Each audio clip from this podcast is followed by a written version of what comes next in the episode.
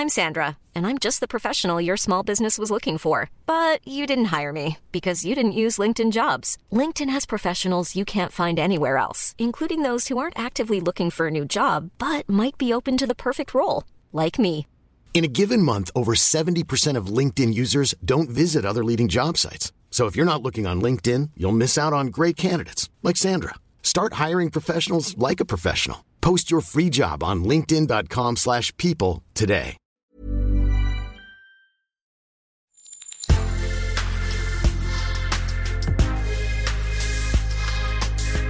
Mais avant l'épisode, j'aimerais vous rappeler que notre premier sponsor, c'est vous.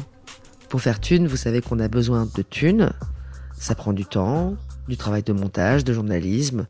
Je vous épargne le fichier Excel des coûts. Mais à vous qui kiffez thunes, pour assurer notre indépendance financière et pour que ça continue, eh bien il n'y a qu'un moyen, la cagnotte Tipeee. Sur Insta, via le lien en bio, ou sur Google en tapant Thune Podcast Tipeee avec 3 E, T-I-P-E-E-E.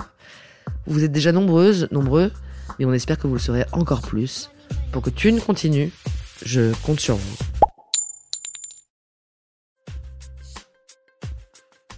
Thune, le premier podcast intime sur l'argent.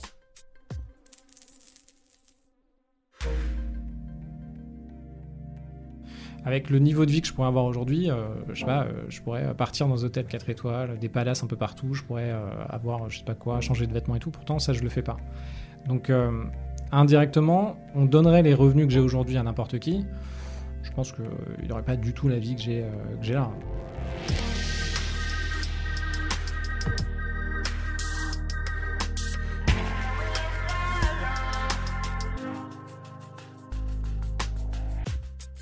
Y a d'abord ce site, devenirfrugaliste.com, qui promet la liberté financière et la retraite à 40 ans. Puis il y a l'homme derrière ce site. Lui, c'est Victor Laura, et il a traduit les préceptes du mouvement FIRE américain en frugalisme à la sauce française. Le principe est simple, sa mise en exécution un peu moins. En gros, on réduit la voilure, on arrête les dépenses inutiles, puis on investit beaucoup, et quand on a suffisamment de rente, enfin, on fait tout ce qu'on veut. Interviewer Victor Laura, c'est essayer de comprendre la mentalité très particulière qu'il faut pour envisager ce mode de vie anti-carpe et entièrement dirigé vers le profit. Qui en est capable?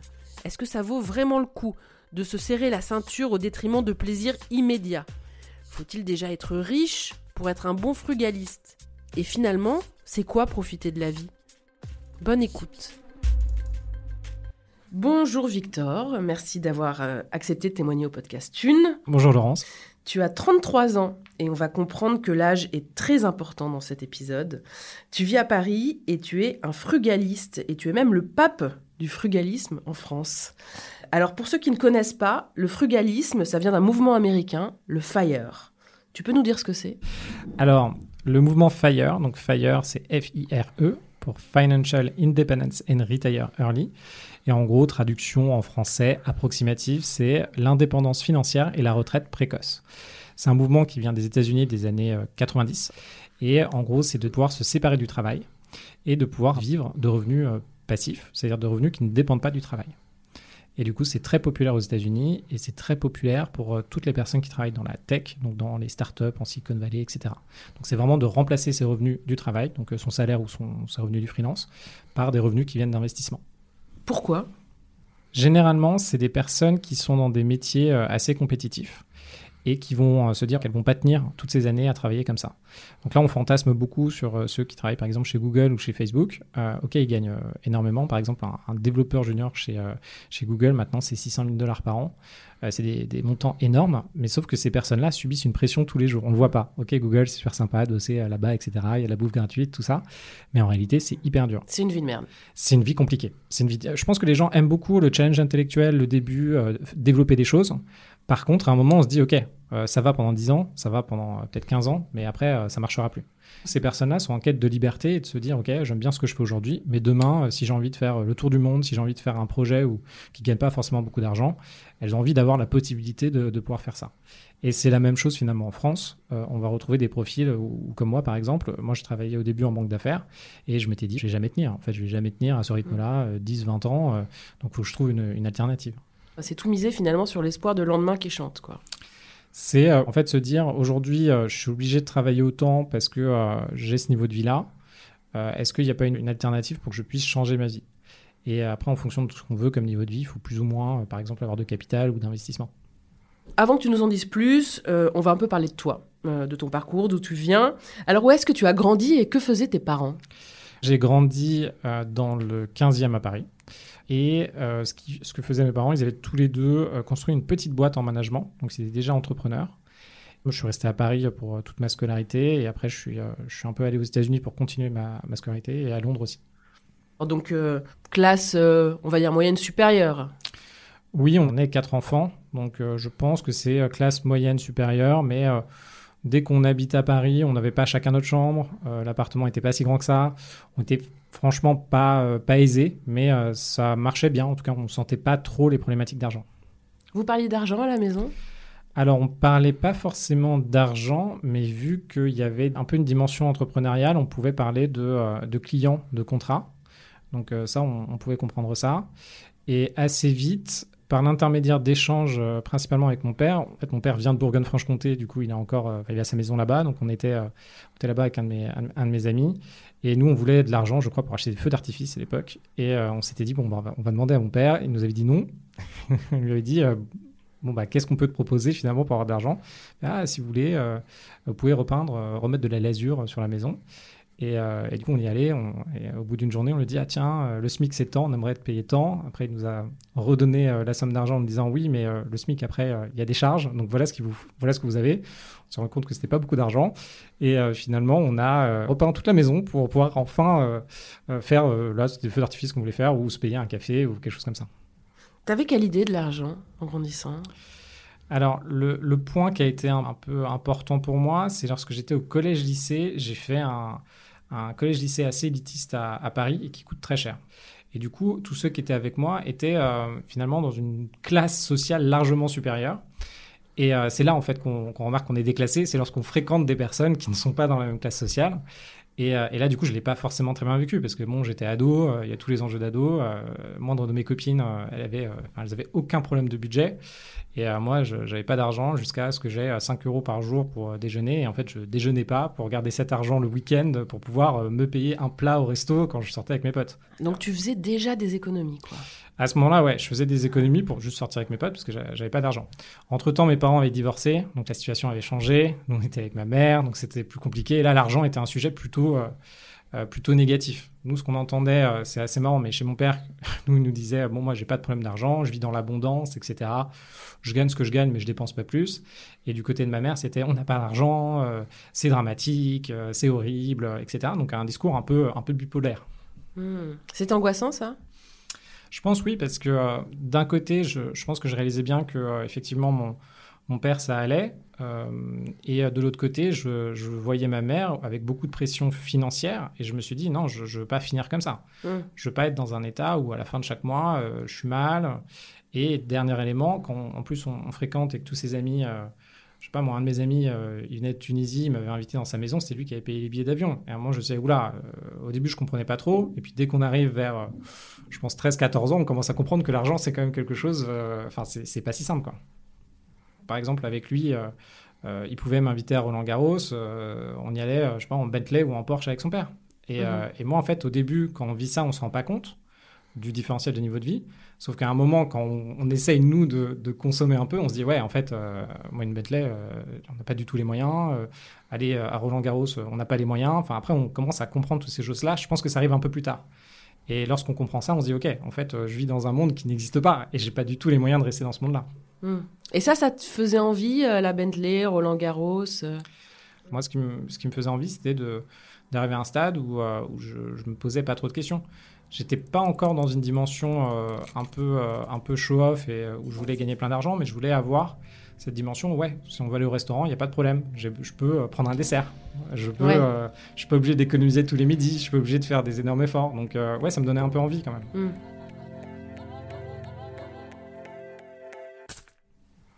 Ton choix d'orientation d'études, ça a été conditionné par euh, cette envie-là de bien gagner ta vie? Moi, j'ai hésité entre euh, soit faire médecine, soit faire euh, avocat, soit aller en école d'ingénieur. Et j'ai fait du coup école d'ingénieur, donc j'ai fait une prépa, prépa maths, moi, ce que je visais à l'époque, c'était euh, donc ce qui était à la mode, pas comme aujourd'hui, c'était tous les métiers de banque d'investissement, mais plutôt euh, plutôt en finance de marché, donc tout ce qui était trading, euh, trader. moi, c'était un peu ça où je me disais, ok, ça peut être super, on peut s'éclater. Donc, c'est tous les films des années 90 qui ont forgé ma vision du, succès. Et du coup, j'étais parti vraiment pour aller dans tout ce qui est ouais, finance. Et toute une partie de la finance, c'est réservé mm, en grande partie à des ingénieurs. D'accord. À 17-18 ans, au moment du bac, décider que on a envie d'aller jouer avec la finance et être excité par le trading, euh, c'est pas anodin quand même. Je pense que c'est pas anodin. à mon avis, il y a, beaucoup de personnes, même aujourd'hui, de, jeunes qui se disent Ok, je veux bien gagner ma vie. Après, je pense que les standards aujourd'hui sont pas les mêmes. Je pense qu'aujourd'hui, euh, l'équivalent, ce serait, euh, je sais pas, d'être youtubeur, d'être influenceur, d'aller dans d'autres secteurs plutôt que le trading et de devenir trader. D'ailleurs, c'est des métiers qui sont en voie de disparition. Et je pense qu'il y a quand même pour pas mal de personnes il y a le truc, je pense, assez français de se dire, OK, va dans un secteur où ça va être stable, ça va t'employer, etc. Donc avant, mm. c'était plutôt ce qui était enseignant. Maintenant, c'est beaucoup moins ça, mais je pense que ça va revenir.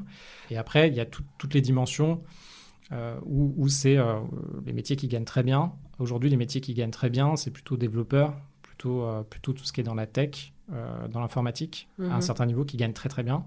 C'est moins les métiers de la banque qui font rêver et moins les métiers du conseil. À quel moment est-ce que découvert le frugalisme? Ça a été quand j'étais en banque d'investissement. Donc, euh, je travaillais euh, au, moins, au moins 90 heures par semaine. Donc, en fait, on commence à 9 heures, on finit à 4 heures du matin. La banque d'investissement, c'est une pyramide. Donc, quand on est tout en bas, euh, on fait juste le boulot qui doit être fait. on creuse tous les chiffres, on appelle tout le monde, on fait, on fait des présentations, etc. Et à ce moment-là, beaucoup de pression. Parce que moi, j'ai connu la crise de 2008. Donc, en fait, ils avaient peu recruté de nouveaux et ce qui fait qu'il y a très peu de nouveaux pour faire ce qui doit être fait. Quoi. Et euh, à ce moment-là, je me suis dit, je vais pas tenir, ça va pas du tout. Euh, et aussi, j'ai eu un moment dans, dans, un métro ligne 1, du coup, pour aller à la Défense, où en face de moi, en fait, j'ai vu des personnes qui travaillaient à la Défense, principalement une femme, et je l'ai trouvée, euh, elle devait avoir 45 ans, je l'ai trouvée fatiguée, et j'ai un peu imaginé sa vie. Je me suis dit, OK, elle gagne bien sa vie, elle est à la Défense, mais ils ont, avec son mari, ils ont acheté un appartement à Paris, c'est dur.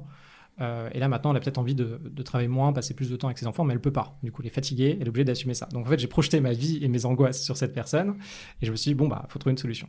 Du coup, dans le taxi, euh, je pense vers 2h du mat, euh, quand je rentrais chez moi, je me suis dit, bon, il y a bien quelqu'un qui a trouvé quelque chose, et je me suis dit, bon, bah, ça va être des Américains, parce que bon, ils sont au moins de l'argent, ils en parlent plus, et je me suis dit qu'ils allaient faire quelque chose. Donc, je suis allé me balader sur des, des blogs obscurs, et je suis tombé sur, effectivement, le mouvement Fire, et des gens qui disaient, ben, voilà, c'est pas une recette magique, mais si tu appliques ça, normalement, ça devrait marcher. En vrai, j'ai rien compris, euh, mais je me suis lancé dedans. Après, la partie frugaliste, en fait, les deux sont très. Euh, c'est assez marrant parce que les deux sont très connotés. C'est-à-dire que les personnes qui se lancent dans le mouvement Fire, il y a normalement une grande notion de euh, d'épargner beaucoup d'argent. Donc, moi, j'ai pu épargner 80% de ce que je gagnais. Donc, ça veut dire changer totalement son niveau de vie. Mais il y a aussi une dimension qu'on voit moins avec le terme frugaliste, c'est que dans le mouvement Fire, il y a des gens qui en fait, gagnent très très bien leur vie. Donc ils n'ont pas forcément besoin de vraiment diminuer leur niveau de vie. C'est pour ça que les deux termes, c'est normalement la même chose, mais ça se rentre quand même un peu dedans. Donc on est en 2008, tu as... J'ai euh, dans les 22 ans. Tu as 22 ans, ouais. Donc là, euh, tu accroches avec euh, le concept et tu décides de passer donc en mode frugaliste. Ça veut dire quoi? Alors moi, c'était une évolution. Aujourd'hui, c'est beaucoup plus clair dans ma tête. À l'époque, c'était pas du tout ça. Donc je me suis dit déjà, en regardant le mouvement Fire, j'ai compris qu'il fallait investir je me suis dit, bon, bah, je vais investir. J'ai pas tout de suite diminué mon niveau de vie. Ce que j'ai fait, c'est que j'ai acheté un premier appartement. Tu gagnais combien par mois? Je devais gagner entre 3 et 4 000 euros par mois. D'accord. Et euh, du coup, je me suis dit, OK, je vais acheter un appartement. Je sais pas trop comment faire. J'ai acheté un appartement à Paris. Où ça? Dans le 15e. D'accord. Proche du métro euh, Pasteur. Et euh, j'ai acheté un, un, appartement où je me suis mis en colocation avec un de mes potes ingénieurs. En faisant cette première opération, j'ai compris un peu ce que ça voulait dire d'investir dans l'immobilier et que en fait cette première opération n'allait pas m'aider tous les mois à avoir plus d'argent. Donc je me suis rendu compte qu'en fait je m'étais mis dans une situation où il fallait que je garantisse le salaire que j'avais qui était très important.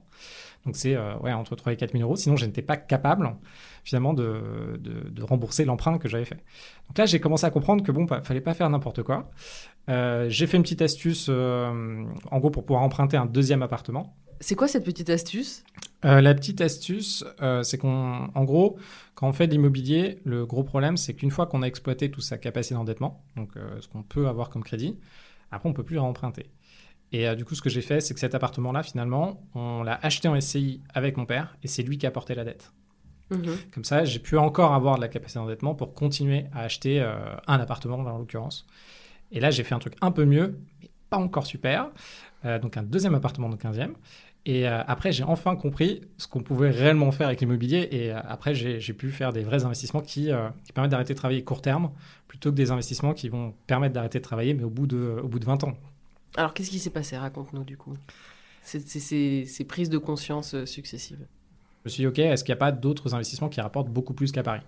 Et c'est très dur pour les personnes qui vivent dans des villes où c'est cher. Parce que nous, notre réalité, c'est de se dire, ouais, c'est pas possible d'acheter un immeuble à 100 000 euros. C'est pas possible qu'un appartement, ça coûte 20 000 euros. Et en fait, si, c'est totalement possible. Sauf que nous, c'est pas notre quotidien, donc on ne comprend pas.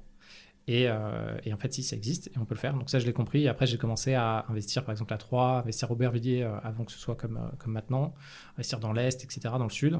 Et, là, j'ai pu multiplier les investissements parce qu'ils étaient vraiment très rentables. Et ça, je ne l'avais pas compris au, pas compris au début. Donc ça, c'est toute la partie investissement plutôt immobilier. Et donc à 30 ans, tu avais combien d'appartements? À 30 ans, je devais en avoir 14, entre 10 et 14. Waouh C'est ouais, c'est pas mal. Donc à 30... C'est énorme c'est énorme. En fait, on se rend pas. Une fois qu'on est dedans, c'est un peu comme tout. Ça peut paraître beaucoup, mais euh, oui, c'est beaucoup. Enfin, je pense pour la majorité, c'est beaucoup quand on prend les, chiffres. Après, moi, je, maintenant, ça me, ça, me, ça me choque plus. Mais c'est une gestion à temps plein, 14 appartements. Alors, pas forcément, parce que ça dépend si euh, on les gère soi-même. Ça dépend de la qualité des biens, ça dépend de la qualité des locataires. Donc il y a certains biens qui me prennent strictement aucun temps. Après, il y a d'autres biens qui sont un peu plus problématiques où là, oui, effectivement, ça peut prendre du temps. Et après, si on gagne assez d'argent, on peut euh, bien sous-traiter la gestion de ces biens. Et, euh, du coup, bah, après, c'est géré. Et ça prend franchement pas beaucoup de temps.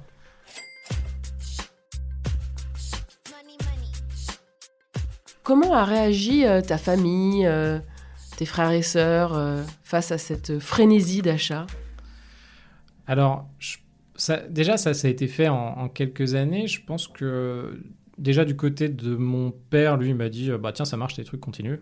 Vas-y, super, euh, avance. Euh, du côté de ma mère, je lui en parlais pas trop parce que l'argent, c'est plutôt un avis, enfin, ne sait pas faire de l'argent, donc c'est pas la bonne personne. Et du côté de mes sœurs, on n'en parlait pas trop non plus, c'était pas le sujet. Chez nous, en fait, l'argent, c'est pas le. Euh, en fait, c'est pas le driver. En fait, on a une vision dans la famille euh, euh, de ce qu'on doit faire qui est assez particulière. C'est on se dit, on doit trouver ce qu'on aime faire. Mais si on trouve ce qu'on aime faire, ça veut dire qu'on va être les meilleurs dans ce qu'on fait. Et après, et du coup, ça veut dire qu'on va aussi gagner beaucoup d'argent.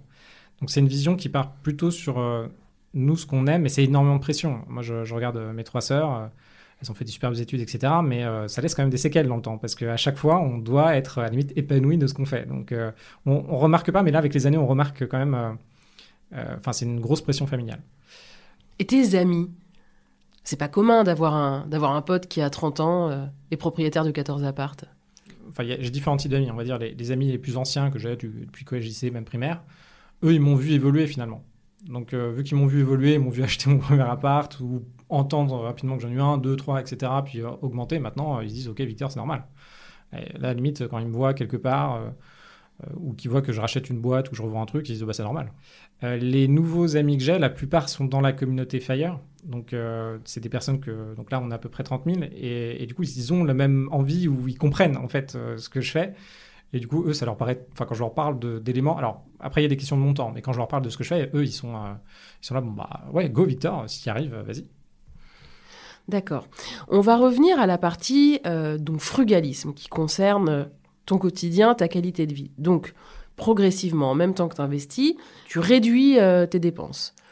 Euh, donc ça concrètement, comment ça se passe? Comment tu décides de passer à l'action?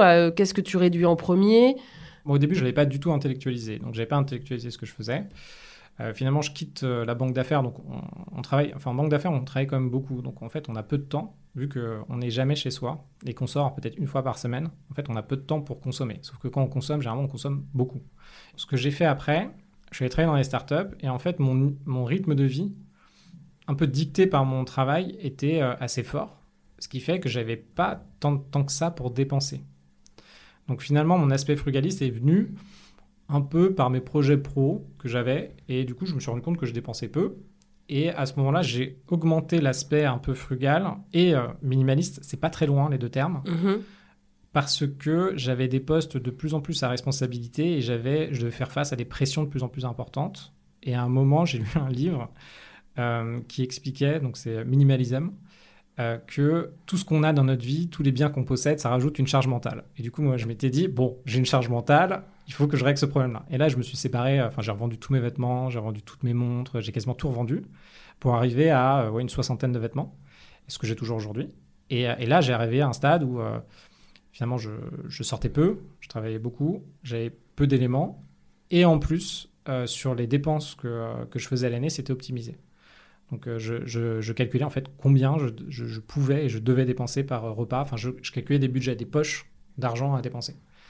Ça, ça implique de se mettre dans des tableaux Excel, de les créer, de les consulter fréquemment. C'est-à-dire que c'est un contrôle de chaque instant, quoi.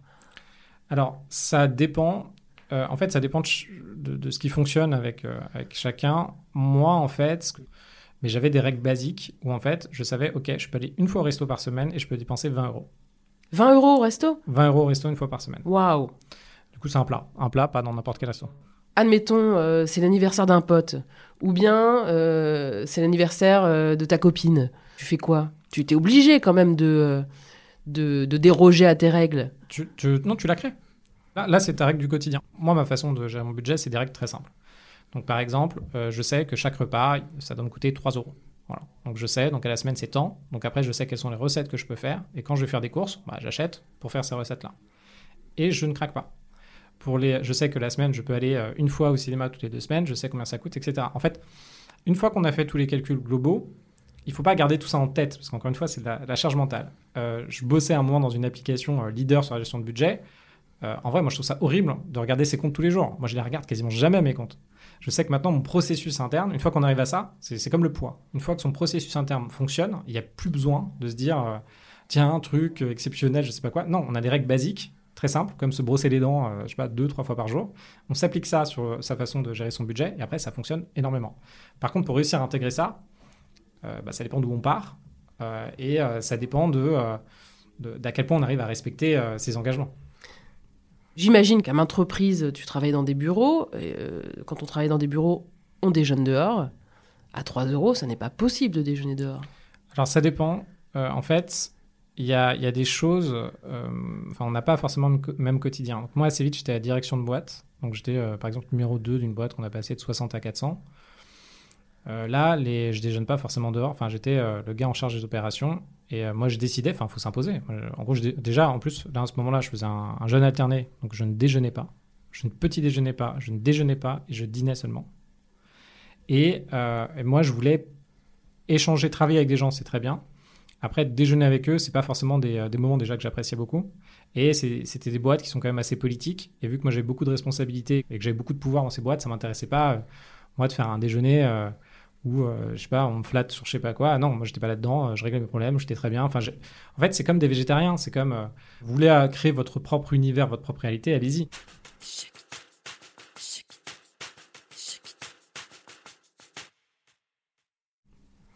Donc tu faisais un jeûne, un jeûne intermittent.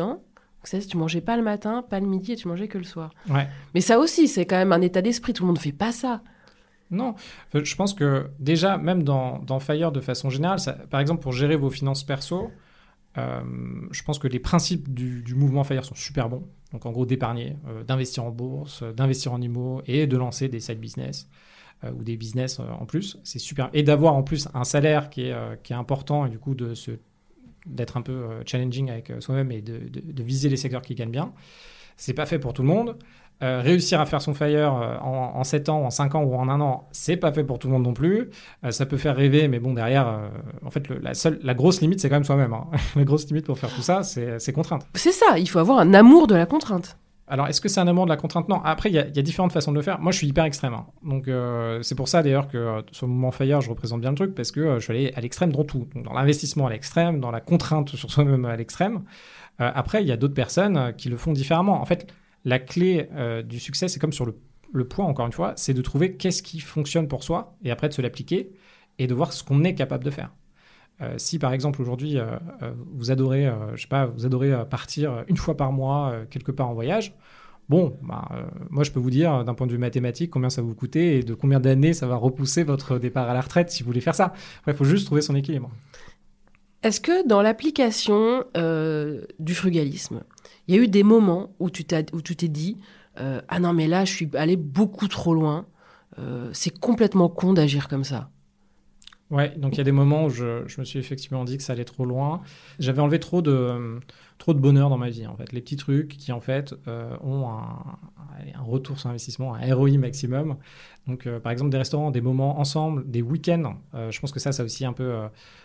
Ça attaque aussi les couples. En fait, il ne faut pas oublier qu'il il y a des petites choses, des petits moments passés et des petites dépenses, même qui de temps en temps, ça peut être un peu important, mais qui, qui font que c'est agréable, quoi. Et, euh, et, quand on est dans une démarche où euh, son seul facteur d'optimisation, c'est euh, le montant qu'on arrive à épargner tous les mois, faut pas oublier qu'on est des êtres humains et qu'à un moment, bon, il y a certaines choses pour, pour son besoin à, à soi, il faut, faut, les garder. Donc l'objectif quand même du, du mouvement Fire, c'est de se mettre à la retraite à 30 ans, c'est ça? Ouais, alors moi, en fait, il y a, y a deux, deux, éléments. Donc 30 ans, je pouvais arrêter de travailler. Le seul problème, c'est que j'avais encore un niveau de vie qui n'était pas le niveau de vie que j'allais atteindre à l'avenir. Euh, en gros, euh, par exemple, à 30 ans, moi, j'avais pas d'enfant, je toujours pas d'enfant aujourd'hui, et euh, je prévoyais d'avoir des enfants. Donc, moi, j'ai envie d'avoir des enfants. Et du coup, en fait, moi, j'ai fait tous mes calculs en me disant, OK, si j'ai des enfants, que j'habite à Paris, qu'on est deux, voilà combien ça coûte. Grosso modo, 8000 euros par mois. Et du coup, je m'étais dit, à 30 ans, c'est bien, j'étais à 4000, il fallait que j'atteigne les, les 8000. Sauf que généralement, quand vous faites votre fire, plus vous êtes habitué à économiser, à avancer, etc., plus vous allez vite sur les dernières années. Donc moi, ça m'a pris, euh, ouais, à 31, j'étais déjà à 8000 et après, j'ai dépassé les 8000 euh, dans l'année juste après. Après, il y a eu le Covid, donc j'ai eu quelques problèmes, mais euh, grosso modo, c'est ça. Il y a quand même une dimension dans ce, dans ce mouvement Fire euh, assez contrôlant.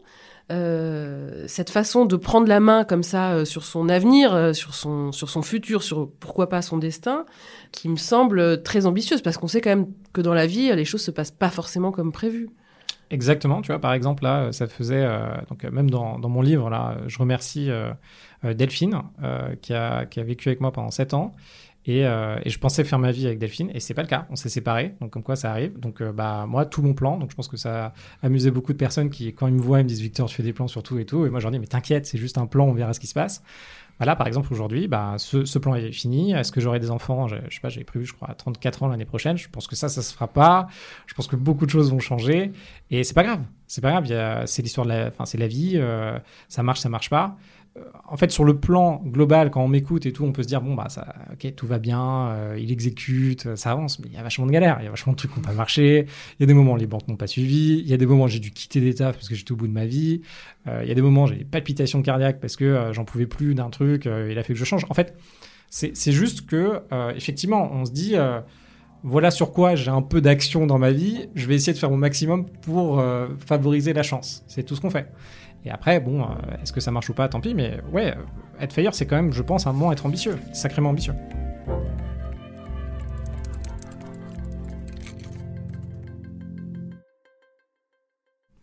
Quand on est dans cette ambition, donc d'économiser comme ça, autant, donc repousser euh, le plaisir au futur, euh, est-ce que c'est finalement pas un truc d'angoissé, c'est-à-dire euh, un moyen de repousser la mort, de se dire finalement, tant que j'ai de l'argent sur un compte qui m'attend pour le dépenser plus tard, ça veut dire que je ne peux pas mourir parce qu'il va bien falloir que je le dépense.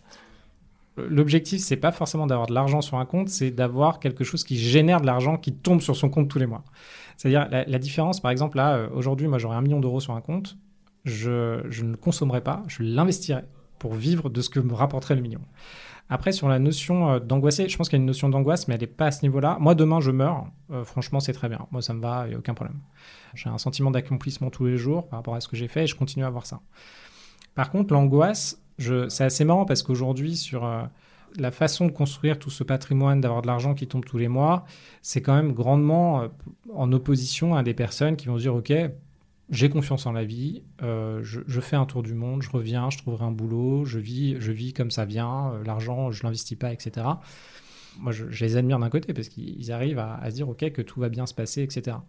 Euh, et quand on commence à faire Fire et à, avoir et à vouloir avoir, je sais pas, 1000, 2000, 4, 10 000 euros tous les mois qui tombent, ouais, je pense qu'il y a quand même une notion de. On a un peu peur d'un truc. Et moi, j'en suis convaincu. Et dans ma façon de faire, je pense que j'avais peut-être une angoisse sur l'argent, et je pense que oui, d'un côté. Et j'ai réussi à faire face à cette angoisse en, en, créant mon espèce de cash machine qui fonctionne. Et après, en regardant ça, aujourd'hui, c'est peut-être de me dire est-ce que je peux pas me détacher de ça? Euh, est-ce que je peux pas faire autrement?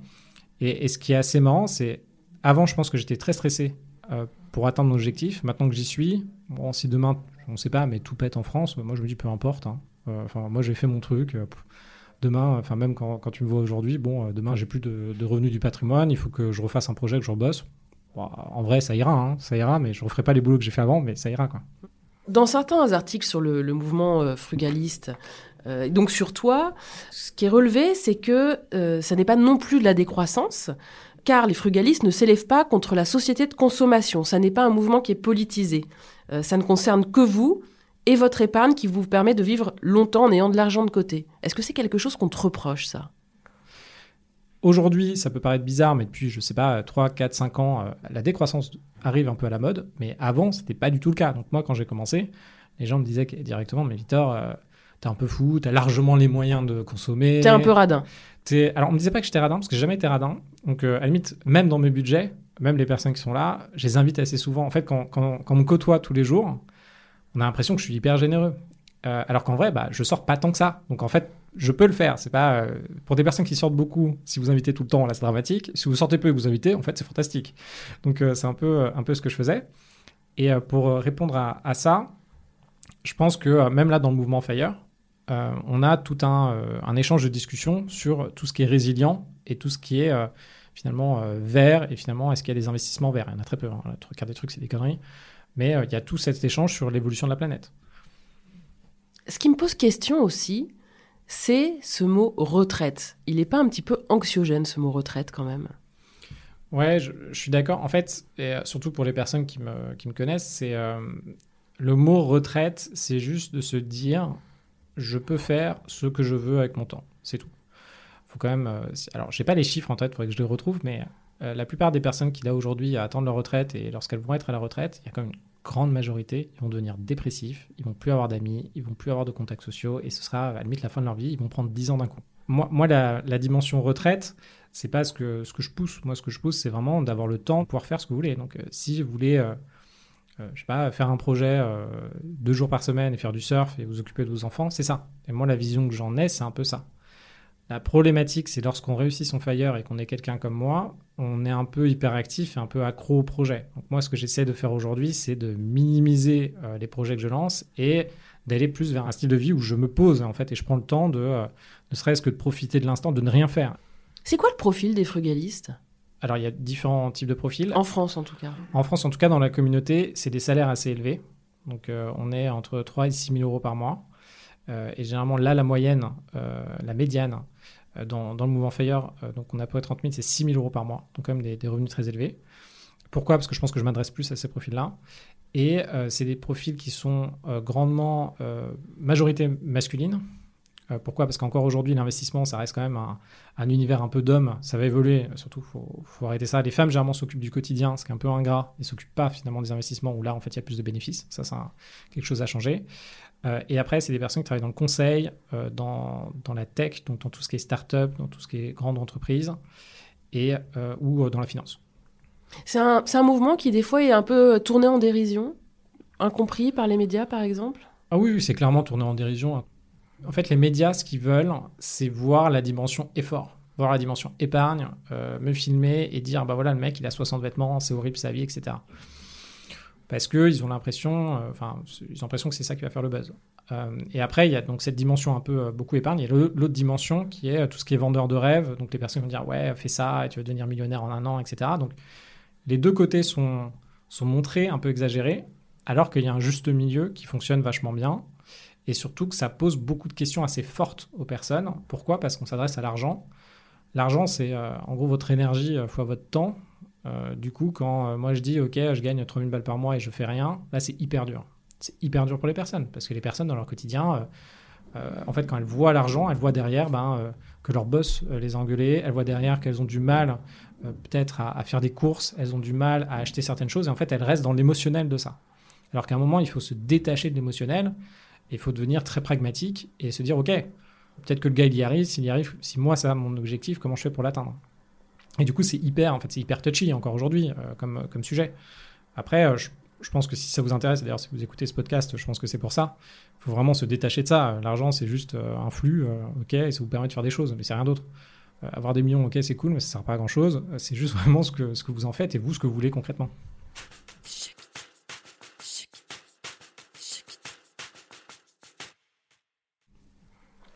On va faire un état des lieux de ta vie aujourd'hui. Ouais. Qu'est-ce que tu possèdes Avec combien tu vis Où est-ce que tu as investi Et comment tu vis Et avec qui? Dans les grandes lignes, donc je possède un grand nombre de biens immobiliers. Je pense, là, je devrais atteindre les 55 lots euh, dans toute la France. Euh, en fait, j'en ai plus parce que je ne compte pas les bureaux là-dedans. Euh, donc, par exemple, j'ai un, un, immeuble à Ivry-sur-Seine, donc ça, c'est en plus. Tout ça, ça génère, bonne question, je ne sais pas, mais beaucoup, beaucoup d'argent. Donc on est en plusieurs dizaines de milliers d'euros après impôts, après, euh, après charges, après taxes et tout ce que vous voulez. D'un point de vue bourse, euh, là j'ai dû ressortir un peu d'argent à cause de la crise, mais euh, je suis en centaines de milliers d'euros, en dessous du million. En business, j'ai une dizaine de business. donc les business, c'est soit le plus petit, il me rapporte 500 euros par mois, entre 500 et 1000 euros, et 750 euros par mois, après impôts, après tout ce que vous voulez. C'est quoi ce petit business? C'est juste un site internet d'apporteur d'affaires sur euh, de la certification d'organismes de formation. D'accord. Donc, le truc euh, très très niche. Et le plus gros, euh, plus gros business, quand il marche bien, après impôt et tout, équivalent salaire, ça me rapporte 40 000 euros par mois. Et c'est à peu près tout. D'un point de vue global, on est un peu dur à valoriser tout ça, parce qu'il faut, faut, valoriser les boîtes, c'est ce qui est le plus compliqué, mais on est entre 10 et 20 millions d'euros. Très forte croissance ces derniers temps, parce que du coup, je m'en occupe. Euh, full time, parce que je fais ça maintenant. Et après, où j'en suis aujourd'hui, moi j'habite dans le 5e arrondissement de Paris. Euh, depuis euh, peu, je suis célibataire et, et, ce que je fais dans, dans, ma, dans, ma vie, dans ma journée, j'en souvent des projets. Donc là, surtout en ce moment, vu ma situation de couple, je me suis dit, bon, bah, bosse un peu, ça va t'aider. Voyage peut-être un peu aussi. Là, ce que j'aimerais faire plus, c'est plus redonner à la communauté. Donc euh, j'avais un peu laissé de côté ma chaîne YouTube, mon, Instagram, mon podcast, et euh, vraiment euh, faire, en fait, faire comme toi, c'est interviewer des personnes, redonner de l'énergie et apporter des solutions à ceux qui en cherchent. L'appart dans lequel tu vis dans le cinquième, tu l'as acheté? Je l'ai acheté. Alors ça c'est une grosse question qui vient assez souvent, c'est est-ce qu'il faut acheter sa résidence principale ou pas? Alors pour Paris, la plupart du temps c'est non, mais en fait il y a plusieurs, pour moi ma vision c'est qu'il y a plusieurs raisons pour lesquelles on peut acheter une résidence principale. Si on n'est pas dans une dynamique fire, et si on ne veut pas faire d'investissement immobilier, je trouve ça vraiment dommage, mais ça vaut quand même la peine généralement d'acheter son appartement parce que au bout de 20, 25 ans, euh, on a remboursé quelque chose, on a du capital, donc au pire, c'est bien. Après, il faut quand même faire très attention à ce qu'on achète et surtout penser aux charges. Donc tous ceux qui adorent des pavillons et qui se disent qu'aujourd'hui ils habitent par exemple à Nantes et qui veulent acheter une maison à, à 35 minutes, 45 minutes de Nantes, réfléchissez à tout ce que ça incombe, c'est-à-dire les deux voitures, les 600 euros de, de, coût de, voiture, euh, les 200 à 300 euros d'électricité parce que ça coûte de plus en plus cher. Enfin, voyez euh, votre rêve, mettez-y un prix. Quoi. C'est juste ça le petit conseil, mais généralement ça vaut le coup parce que vous pouvez vous tuer, ne serait-ce qu'avec les charges qui incombent à ce que vous allez faire avec votre résidence principale. Et bref, moi sur euh, sur Paris. Euh, pourquoi je l'ai fait? Donc, soit votre investissement correspond à des critères d'un investissement locatif. Donc là, vous achetez votre maison, mais si vous la mettez en location, elle vous rapporte plus que ce qu'elle vous coûte. Après emprunt, après tout. Quand vous faites les simulations, vous faites comme si vous l'achetiez 100% avec de l'emprunt. Et donc ça, c'est pas le cas pour moi, parce que moi, c'est euh, le prix au mètre carré quand même très cher. Et deuxième cas, c'est si votre opération ressemble à une opération de marchand de biens. Donc marchand de biens, ça veut dire quoi? Vous achetez votre bien largement en dessous du marché, potentiellement vous faites un peu de travaux, et si vous la revendez, vous faites un gain en capital assez important. Et moi, c'est ce que j'ai fait. En fait, j'ai réussi à, trouver comme ça par pur hasard, ça vient même pas de mon réseau, euh, un bien qui était euh, grosso modo à 650 000 euros et là, aujourd'hui, si je le revends, bah, du coup, on l'a revalorisé, parce que je dois racheter un bout de l'appartement? Euh, maintenant, il est à 750, 800 000 euros. D'accord. Donc, même pour ta résidence principale, tu es dans cette logique-là de valoriser, quoi. Toujours. Ouais, toujours. Toujours. Même pour tous mes achats, de façon générale. Euh, il y, a, quelques achats. une voiture, je ferai pareil. Un, un, ordinateur, bon, je ferai pas pareil, mais parce que c'est quasiment pas possible. Mais pour tout ce qui ne perd pas beaucoup de valeur, je fais ça il y a toujours des opportunités. Sur n'importe quel bien de consommation, il y a forcément des personnes qui vont vouloir vendre un bien rapidement. Ils vont le mettre un peu en dessous du marché parce que c'est pas ça leur driver principal. Et ils vont le faire. Que ce soit des tables, des bureaux, euh, des cuisines. Vous voulez une cuisine Ikea aujourd'hui? C'est horrible d'aller acheter une cuisine chez Ikea. Il y a énormément de ruptures de stock. Regardez les gens qui aujourd'hui veulent déménager ou changer de cuisine et vous demandent de démonter leur cuisine et vous la vendent, euh, je sais pas, 1000 euros, un truc qui vaut 3000 euros. Bah voilà, vous prenez quelqu'un qui va la démonter, il la démonte et vous avez une cuisine, euh, allez, 50% du prix. C'est quand même un état d'esprit euh, particulier, c'est-à-dire qu'il y a beaucoup de gens qui sont pas prêts à faire ça. J'ai interviewé euh, pas mal de gens et il y en a plusieurs qui m'ont dit oui, je sais que je pourrais gagner plus d'argent si je faisais comme ça, si je me paxais ou si je me dépaxais ou si euh, voilà j'étais plus attentif, mais finalement c'est pas ma tournure d'esprit, j'ai pas de temps à consacrer à ça, je suis pas comme ça quoi. Ouais, c'est super. Mm. je trouve ça super que, que tout le monde ne, soit pas comme ça. Après, c'est euh, en fonction de, qui vous êtes et de, la, valeur que vous mettez à votre objectif. Euh, euh, est-ce que vous voulez vous lancer là-dedans? C'est comme le sport. Est-ce que vous trouvez ça important d'avoir des muscles saillants et est-ce que vous êtes prêt à faire une heure de sport tous les jours et à faire ça? Bah Là, c'est pareil, sauf que c'est sur l'investissement. Et après, ce qui est quand même intéressant, moi, je pousserais quand même tout le monde à, maîtriser les bases, quoi qu'il arrive. Et du coup, même les bases de Fire, il faut, faut, les maîtriser. Et une fois que vous les maîtrisez, vous comprenez la logique derrière, vous choisissez si vous avancez ou pas. Mais au moins, vous maîtrisez ça, et comme ça, ça va vous éviter 99% euh, des erreurs que vous pouvez faire en, investissement. Il y a une dimension ludique là-dedans, cette recherche de la bonne affaire, euh, de l'optimisation? En fait, ça dépend où se situe euh, l'objectif. Par exemple, là, il y a beaucoup de personnes qui adorent parler de créer un business, ils ont une idée, ils peuvent lancer quelque chose. Jusqu'à ce stade-là, généralement, 99% des gens sont super motivés.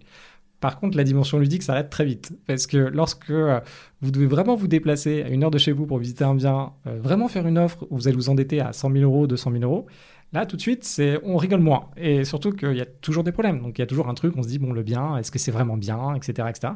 Et, pareil sur, les invests. Au début, c'est sympa, mais dès qu'on doit rentrer dans le dur de l'action, généralement, c'est, c'est quand même ludique, mais un peu moins quand même. Tu vis avec combien aujourd'hui? Tu t'octroies combien pour vivre par mois? À vrai dire, euh, je ne sais pas trop, euh, mais je dois être dans les 5000 euh, euros par mois, un peu plus. D'accord, donc tu as un petit peu lâché le frugalisme. C'est plus 20 euros au resto une fois par semaine et 3 euros, 3 euros le repas. Ah oui, c'est clair. Là, aujourd'hui, je peux dépenser autant que je veux, mais par exemple, tu vois, avec le niveau de vie que je pourrais avoir aujourd'hui, je sais pas, je pourrais partir dans des hôtels 4 étoiles, des palaces un peu partout, je pourrais avoir, je sais pas quoi, changer de vêtements et tout. Pourtant, ça, je le fais pas. Donc, indirectement, on donnerait les revenus que j'ai aujourd'hui à n'importe qui. Je pense qu'il euh, n'aurait pas du tout la vie que j'ai euh, là. Par exemple, mon appartement dans le 5e, euh, c'est pas un 200 mètres carrés, hein, c'est 70 mètres carrés, enfin 60, ouais, 64 mètres carrés. Bon, ok, c'est le 5e, c'est à côté du Luxembourg, ok. Mais c'est pas. En fait, j'ai toujours cette dimension où je dépense pas trop, mais parce que c'est pas trop mon intérêt. Enfin, c'est pas un truc qui me fait vachement plaisir. T'as pas envie de te rouler dans du cachemire? Non, en fait, ça en fait, en vrai, ça, ça m'intéresse pas. Il y a peut-être d'autres trucs pour m'intéresser, mais ça, ça m'intéresse pas, parce que, en gros, c'est ce qui vous fait plaisir dans la vie. Moi, ce qui me fait plaisir là euh, aujourd'hui, c'est de passer du temps avec des avec potes, c'est euh, euh, de, me lancer dans des dans des choses où j'ai un sentiment d'accomplissement. Par exemple, du surf, par exemple, de la boxe, par exemple, lancer un nouveau projet, essayer de faire quelque chose. Ça, ok, j'ai une sensation de plaisir en faisant ça. Euh, là, ce soir, on, va tous les deux, on va dîner dans un, une étoile, deux étoiles, trois étoiles. Ok, ce serait super sympa. Ok, on, aura du mal à se réveiller demain matin, mais euh, bon, je, je vois pas trop, euh, pas trop d'intérêt. Oui, ce que tu racontes finalement, c'est que tu n'es pas spécialement un jouisseur de, on va dire, du lifestyle, en tout cas de la consommation. Ce qui t'amuse, c'est plutôt l'effort. Ouais, c'est ça. Je suis plus un Warren Buffett que euh, je, je, sais pas qui, qui qu'une Nabila, quoi. Ouais. La jouissance, généralement, c'est très court terme. Donc là, on se fait plaisir, je sais pas, on s'achète, tiens, là, je vais changer d'ordi, je vais en acheter un nouveau. ouais, même aujourd'hui, je pense que ça me ferait plus rien, mais ok, je serais content un jour. Les enfants à Noël, moi je trouve ça fantastique. Moi j'adorerais être comme les enfants que je vois à Noël. Quand je, les vois ouvrir les cadeaux, c'est là, ils reçoivent une console. C'est on a l'impression qu'ils sont en train de refaire toute leur vie. Ben, moi j'ai plus trop ça avec la consommation. Euh, par contre, j'ai ça sur euh, des projets où, comme un cycliste, vous allez courir. au début, c'est dur, hein, mais une fois que vous commencez à courir, ça pique. Et une fois que vous avez fait vos 30 minutes, une heure ou deux heures de course, à la fin, vous rentrez chez vous, vous êtes là, putain, je l'ai fait quand même. Vous faites ça pendant une semaine, vous êtes là, ah oui, je l'ai fait une semaine, j'ai tenu une semaine. Et c'est là, en fait, je pense, le, véritable sentiment de, de, plaisir un peu euh, euh hédoniste, plus que euh, plaisir qui est vraiment, euh, vraiment ponctuel, quoi.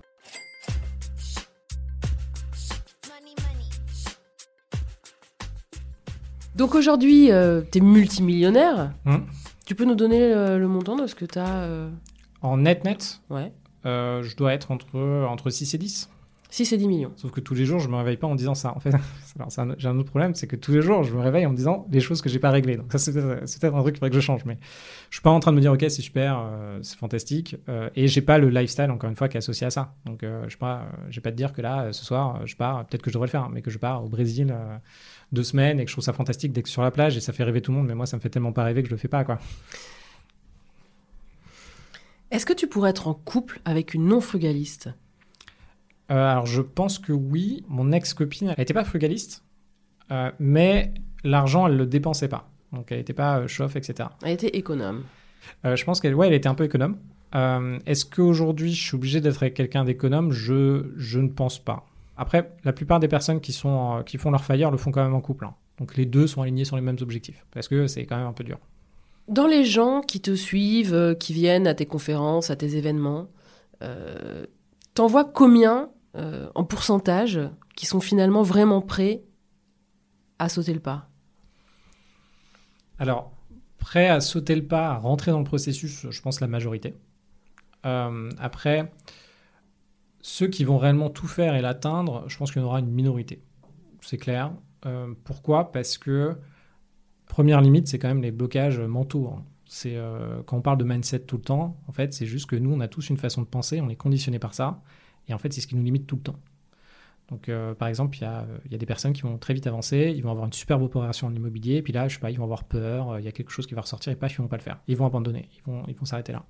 Mais à mon avis, euh, si 20%, entre 20 et ouais, 50% des gens atteignent leurs objectifs, moi je serais super content.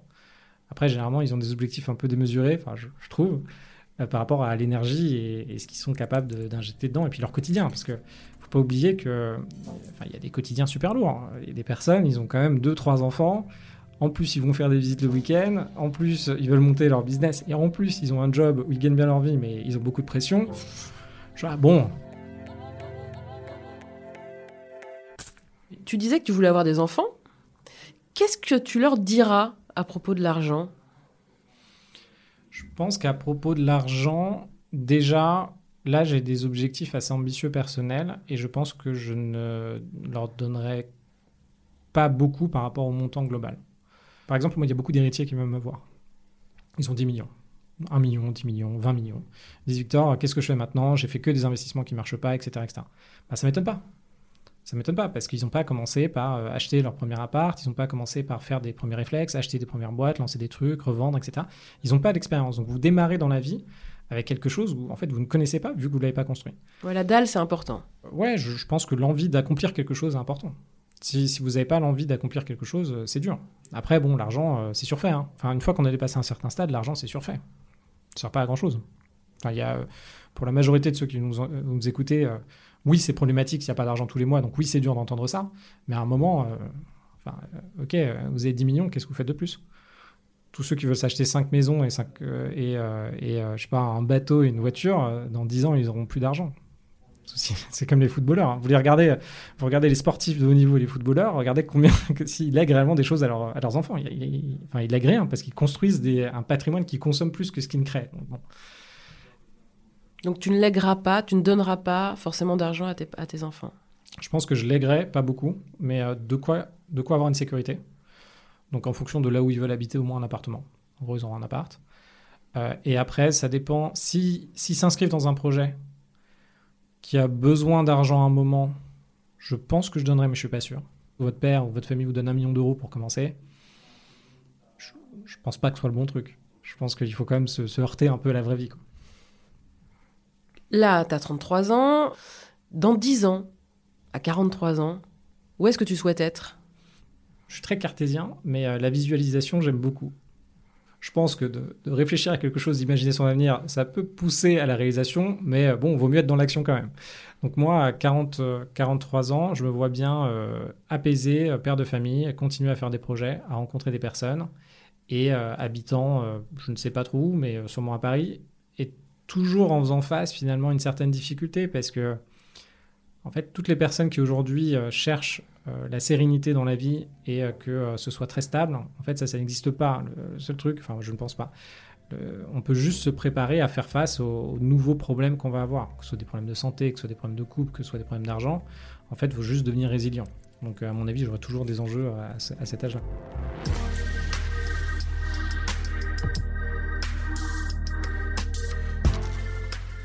Voilà, vous avez encore écouté un épisode de Thune, un podcast de Laurence Velli et Anna Borel. Cet épisode a été réalisé par Laurence Velli, monté par Sidney Clazen et été accompagné par une musique d'Emma Bitson. Si vous aimez Thune, vous pouvez nous soutenir. Le plus simple, c'est des étoiles et des commentaires. Ça a l'air anodin, mais ça ne l'est pas. Pour nous contacter, vous pouvez passer par Facebook ou notre compte Insta. Nous avons aussi lancé une cagnotte Tipeee, parce que donner un peu de thune à thune, ça fait sens et on en a besoin pour continuer. Vous la trouverez dans le lien de la bio de notre compte Instagram. Merci et à très bientôt.